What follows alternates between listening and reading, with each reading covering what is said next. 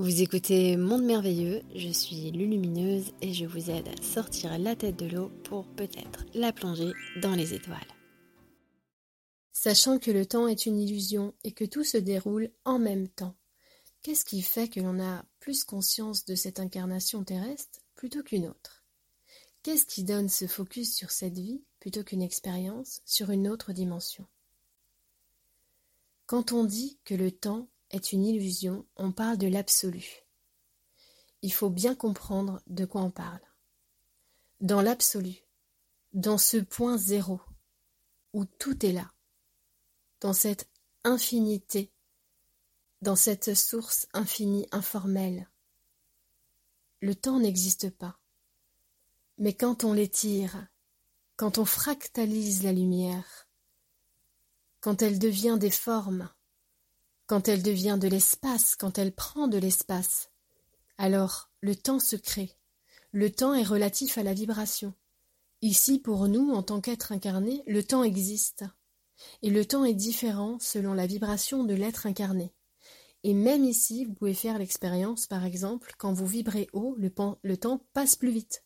Et quand vous vibrez pas, vous avez l'impression que le temps passe très lentement.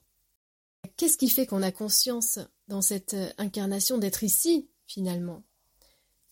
Et parce qu'on est en train de faire l'épreuve dans cette strate. Et cette strate, elle comprend justement ses propres lois, ses lois de résonance.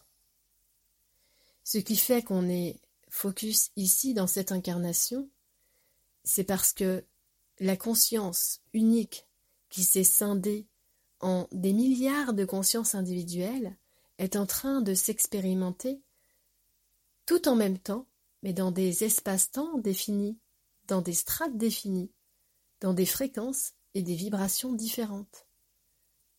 Quelque part, on est simplement un bout de la conscience en action.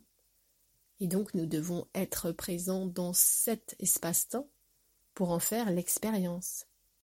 Parfois, je trouve qu'on mentalise beaucoup des phrases toutes faites comme le temps n'existe pas, et je trouve que ça n'aide pas les gens.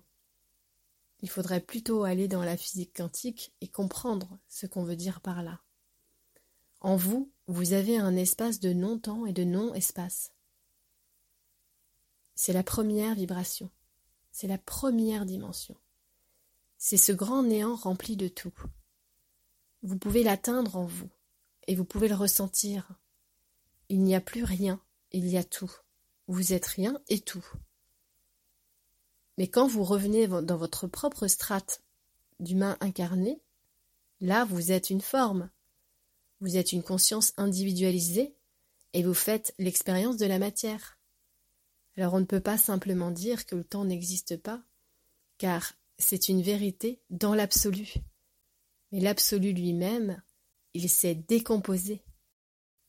Il s'est quelque part étiré pour se créer pour se voir. Il a créé justement la matière.